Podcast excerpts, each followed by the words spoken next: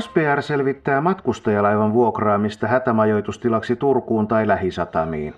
Kaavailuissa on noin 500 turvapaikanhakijaa majoittava laiva, joka voisi olla esimerkiksi entinen Ruotsin laiva tämän toiminnan järjestämisen kannalta se olisi sillä lailla hyvä, että ihmiset olisi yhdessä paikassa ja kaikki opastus ja informaatio, tulkkien järjestäminen, suomen kielen opettaminen. Tämä olisi siellä helpompi järjestää kuin se, että on tämmöisiä pieniä pisteitä. Ja meillä on tiedossa laivan toimittajia ja on saatu jopa tarjouksiakin siitä, että mitä ne kustannukset olisi. Nopeimmillaan laiva voisi olla käytössä viikossa. Oivallinen ajatus.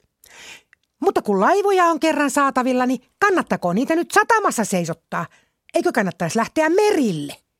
Ajatelkaa nyt, että ne pakolaiset joutuu kiikkerillä kumilautoilla ylittämään Välimeren ja sitten rekkautojen konteissa kyyöttämään tuhansia kilometrejä ennen kuin ne pääsevät junaan ja bussiin ja silleen perille.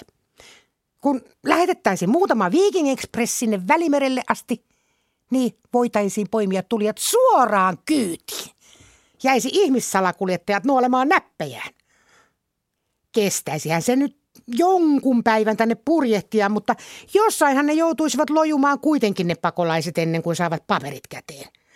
Eivätkä pääsisi pakkosuomen oppitunteja pakoon, kun laivan gongi soisi ja huutasi, että oppitunti alkaa!